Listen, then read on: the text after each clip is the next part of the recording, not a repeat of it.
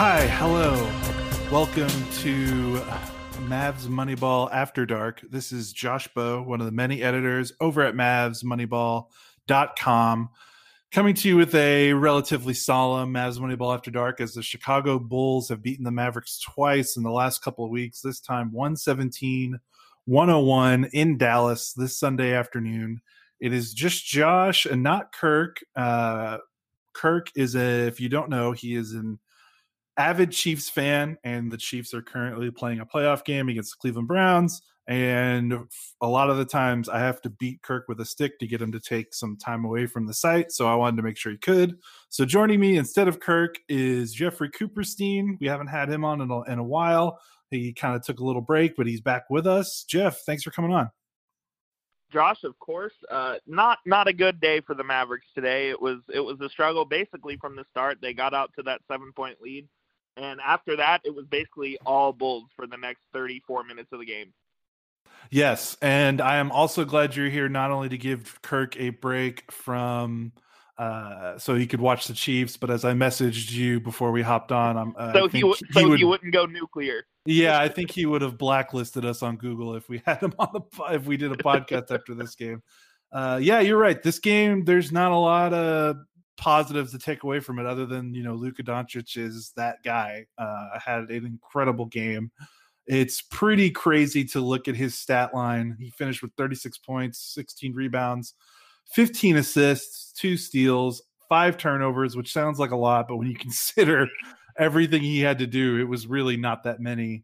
Um, only got to the free throw line six times. When you when you look at that line and then you think that the Bulls were basically leading by double digits for basically from the first quarter to the end of the game for the most part, uh, that is absolutely crazy. And it's indicative of where the Mavericks are in terms of, hey, they missed six rotation guys today. Um, they missed, they don't have Dorian Finney-Smith, Josh Richardson, Jalen Brunson, Maxi Kleber, Uh, Dwight Powell, and then Tim Hardaway Junior did not play, not related to COVID uh, reasons, but because he had a uh, groin injury. Uh, all of those, you know, none of those guys are really end of the bench guys. The only case you can make is Dwight Powell, uh, as I know Mavs Twitter will make the case he's an end of the bench guy, but everyone else, I mean, those are starters, those are big time players. So I know that the Mavericks had Luka and Kristaps, but you know, eventually I feel like this was going to catch up to them missing all these guys. And it kind of felt yeah. like that's what happened today, right? Yeah, absolutely. I mean, you're having Tyrell Terry that he, playing rotation minutes, and he, he's just he's not ready for that. And missing missing all those guys is really big. And even, you know, Luka finished with the thirty-six, sixteen, and fifteen. He only had six points in the second half. He had thirty at halftime, and we I, I was thinking he might go off for a fifty-five-point game here, and the Mavs were still going to lose because they just didn't have enough firepower to, to compete with what the Bulls had today. And it just seems like the Mavericks have these sort of teams every year. Last year it was the Knicks. This year it's the Bulls, where we know the Mavericks are the better team. They just they don't win the game for whatever reason. They they play terribly. They have a couple of guys missing. They you know they miss some big shots. They have some costly turnovers and stuff like that. And I, I guess the Bulls were that team for them this year. Uh, it was really disappointing. Luka did everything in his power to keep that team in the game. I mean, he was otherworldly. Uh, his teammates just, just weren't good enough for him today. And, you know, like you said, when you have six rotation guys who are out and, and not playing, that, that kind of stuff's going to happen. Yeah, and you bring up the point about, you know, last season the Mavericks lost two games early in the season to the Knicks, and that's pretty funny. But, yeah, the the stark difference is this time the Mavericks are just, like, I don't think I can remember a time where the Mavericks played this many games in a row without this many key contributors. You know, this is such a strange and unique season with COVID playing during the pandemic. You know, we talked about this before the season started. This is why we kind of wrote a lot about uh, the Mavericks needing to keep uh, Wes Iwundu over J J. Barea or some of the other guys at the end of the roster, was because they gonna, they were going to need everyone, because it it literally took, what, a day or two, and the Mavericks were down five guys for at least a week because of the regulations. You know, these guys got to quarantine for a set number of days before they can come back. If they test positive, they're out for even longer. Like, it, it, it was always the possibility, and we tried to talk about it as much as we could before the season, that this could happen at a moment's notice. It would be un- unexpected. Like, there's no planning for this really, outside of getting your, you know, making sure every member on your roster is understanding that they're going to need to be, be counted on at some point in the season. But like, man, Uh, it finally fe- like it just finally caught up to them. Uh, the Mavericks made eight of thirty-one threes. Luka was six of eleven of those thir- thirty-one, eight of thirty-one threes. Uh, the rest of the Mavericks shot two of twenty. Uh, just no shooting in the starting lineup. Uh, the Mavericks rolled out Josh Green and Wes Iwundu alongside Luka, Willie Cauley Stein, and Kristaps. Uh, they had some moments defensively early in the game, but the shooting was just it was just way too hard to overcome. Uh, Wes was the only starter to hit a three. He was one of four. Kristaps zero of seven. Cauley Stein shot one from man, the corner. He was zero for one. Green was zero for two. Man, Por- Porzingis, in the first quarter, everything was short. He was taking shots from twenty-three feet that were going twenty-two feet, nine inches. They were hitting the front of the rim every time. And then it seemed like later in the game, everything was long. He just he can't find that rhythm right now. And, yeah, I know it's his third game back, but if the Mavs are going to be missing all these guys, they need him to start shooting the ball. You're right. I think that's probably why, if people are disappointed, despite the fact that the Mavericks were missing so many guys, it's that at the end of the day, they still had Luka and they still had Kristaps. So those are your two guys. And you would think, theoretically, on paper, that those two guys are enough to beat a lower rung Eastern Conference team. And normally I would agree, and I still sort of agree. Like, I mean, it's not good to lose to the Bulls by double digits, no matter what the circumstances are.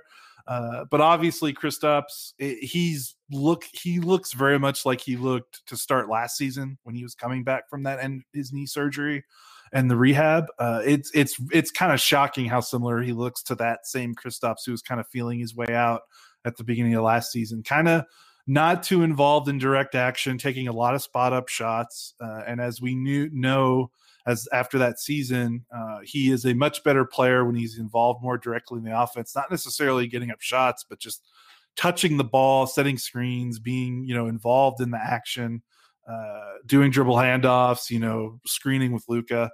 That happened a little bit, uh, happened a little bit more in the second half, and Porzingis got going a little bit closer toward the basket.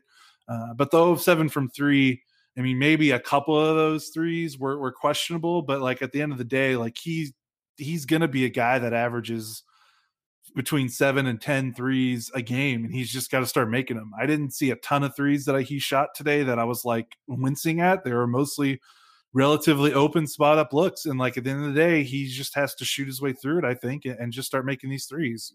What do you think of his oh. game? No, yeah, I, I think you hit it on the head, really. I mean, he's just going to have to start shooting his way out of it. And it, it is really similar to how he looked last year. I mean, he, he came out he, he came out firing at the beginning of last year, and then he went through that lull for a little bit and, you know, had to sit out some games because he was slowly coming back. And he really turned it on right, you know, around January. And I think it, we might see a thing where it, it might take him a couple of more weeks for him to get back into rhythm and for him to get back to, to his – to his normal self, where he's, you know, one of the main parts of the offense, which the Mavs obviously need him to be. You, you I mean, you, you can see that he's trying to get involved in the offense. It's just not coming to him right now. And he, his minute restrictions are, are going up every game. I what I think he played thirty-one minutes today, so he's starting to he's starting to ramp that up even more too. So I think you, just the more game time he gets, the the more the rest will be knocked off, and he'll be fine. I'm not concerned about him today. It was it was just a shame that. that no one on the team, including him, could do could do anything else to, to get this offense going.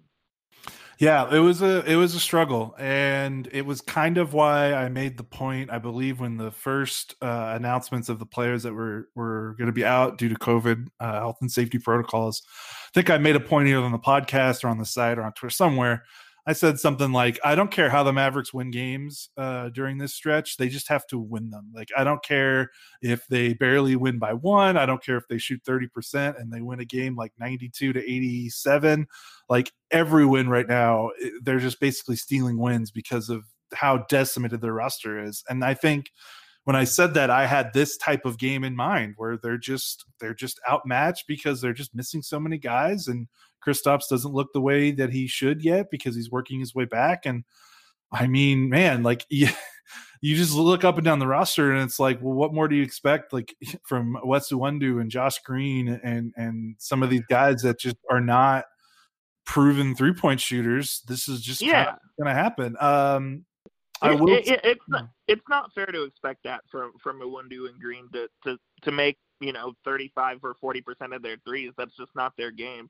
I mean, and, you know, the Mavericks had multiple chances to get back into the game. There was that run in mm-hmm. the end of the second quarter. I think the Mavericks scored on seven or straight, seven or eight straight uh, possessions and had one stop to show for it. So say they ended up getting three or four stops in that run where Luka was just going scorched earth and making everything. They're right right in the game at halftime, and it's a completely different game.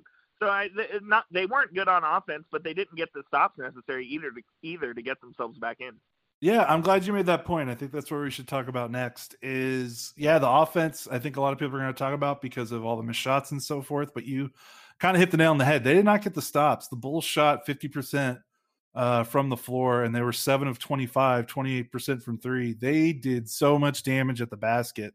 And say what you will about the offense, uh, you know, Wes Iwundu, when you start a starting lineup with Porzingis, Cauley Stein, Iwundu, and Josh Green, you're doing that because you're basically conceding, like, okay, we don't have enough for to we don't have enough offense, but let's try to win an ugly defensive game. And they did not. Um, I don't really know anyone who had a particularly good defensive game. You know, Luka made a couple of good defensive plays, but man, a lot of guys beat off the dribble. A lot of guys scoring at the rim uh, against your centers like Kristaps, Willie Cauley Stein, Boban. They all got scored on at the rim. Uh, just there just wasn't enough resistance, and that's the one thing. Like if you're if you want to be like really upset about this loss, uh, despite the fact that they they're missing so many guys, like they still were playing some capable defenders on the floor with Iwundu and Porzingis and Cauley Stein and Josh Green and James Johnson. Um, you know, guys that have, that couldn't, that can have the possibility to make defensive plays. And it just felt like it just didn't happen. You're right. Like, man, they, they every time it felt like they were going on a run, they, they were just trading baskets and then they would go cold yeah. and Chicago kept scoring. Absolutely. Uh, no. And that's really what happened. I mean, you, you mentioned Johnson's name. I thought he had a pretty terrible game today. Maybe one of his worst games as a Mav.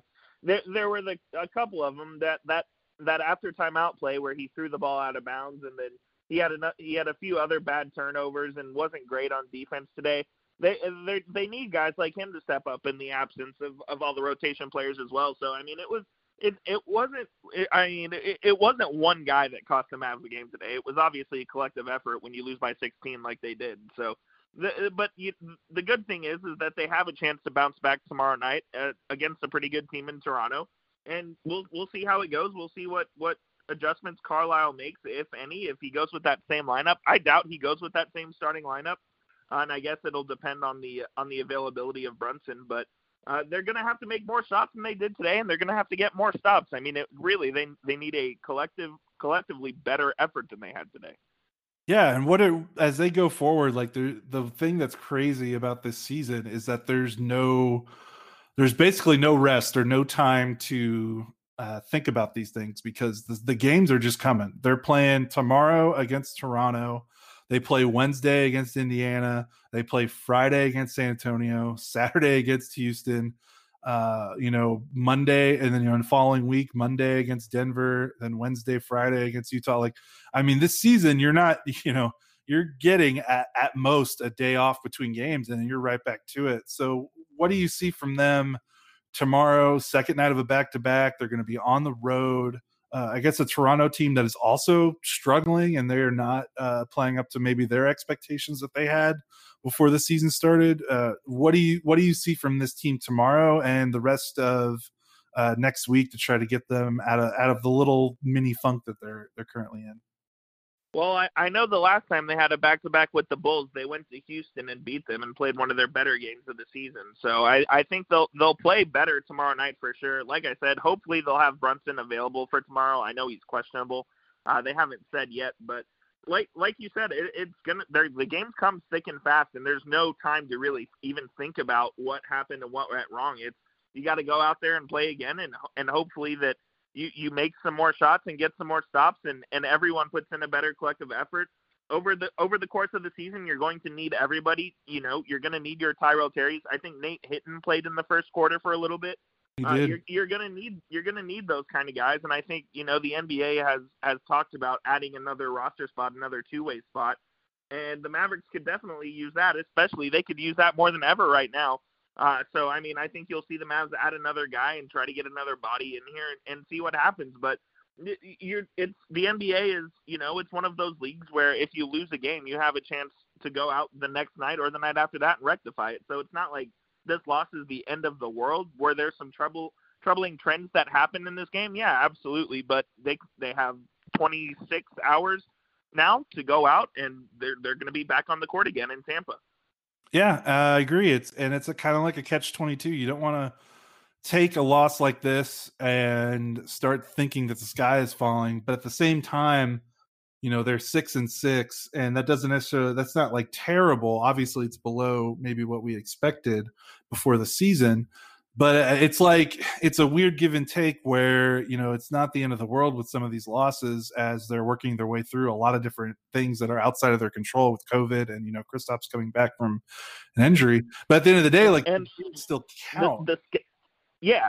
The schedule as well has been impossible for them. I mean, eleven yeah. of the first sixteen on the road is really difficult. Uh, so, I mean, there's there are things that have certainly gone against them. And, no, they, it is not the end of the world at all that we're sitting here at six and six after twelve. Yeah, and it's just going to be a thing that stinks, though. Like, if they when they get their guys back and when they're fully healthy, you know, when they get these six guys that are out and they're back, um, by then you would imagine Kristaps is even a little bit more comfortable than he is right now and maybe hopefully playing a little bit better. I mean, they could really go on a major run because they still haven't looked as bad as they possibly could uh, without all those guys missing. I mean, they got two double-digit wins the following games after all, all the COVID scare guys had to go out. So uh th- there's a chance they could go on a run, and then when you look back on the season, you're gonna say like, oh, they missed out on the you know maybe they missed out on the fourth seed by a game or two, and you're gonna look back at these losses against the Bulls and and you know that loss against Charlotte, but you know there there's nothing you could do about it. Uh they just need to get themselves right and not think too hard on that, uh and I know that's what, what Riccarlo and these guys are doing. So yeah, I don't this was such a game, like weird game. It felt like the game storyline, like everything about this game was decided like after, like by halftime or so. And I don't really know what else to talk about. Like they just, they played poorly on both ends of the floor. They're missing a lot of guys. So it's not the end of the world, but they gotta be better. Yeah. Uh, Jeff, yeah. is there anything, I mean, is there anything, anything else you want to add before we get out of here? No, I mean, you really, you really hit it. There wasn't a whole lot after, after halftime, unless the Mavs had made, you know, a significant comeback or something out of the ordinary happened, except that Luka got, you know, his fifth technical in twelve games. He's well on his way to the suspension. I'm just yeah. hoping that suspension happens before the playoffs start. Yeah, same here. He he probably earned it today, though. He's been on a, he's if you look at his uh, last couple of games, um, he has not got to the free throw line. I mean, let's to today against the Bulls, he had six attempts. Uh, game before that, Milwaukee seven. The Charlotte win two, the Orlando win three. Um, he's not gotten a lot. He's gotten the short end of the whistle uh, this last week or so. So uh, it actually feels like he now has a point after maybe sometimes he complains even when he is getting some calls. But uh, no matter, they gotta they gotta flush this one and go to the next one. So again, the Mavericks lose to the Bulls one seventeen to one oh one. I think we're gonna get out of here and enjoy the rest of our Sunday. Sunday evening, the Mavericks will play again tomorrow on uh, M L K Day, six thirty Central Time against the Toronto Raptors on the road. Uh, even though it's on the road, the Raptors are currently playing in Florida uh, due to COVID, uh, not have not playing games in Canada. So uh, it should be me and Kirk back. But Jeff, uh, thanks again for hopping on, and we appreciate it. Maybe we'll get you back on uh, for another one of these games. Thanks again. Of course, man. Anytime. Yeah, so for Josh and Jeff, this is Mavs Moneyball After Dark, and we will talk to you Monday night.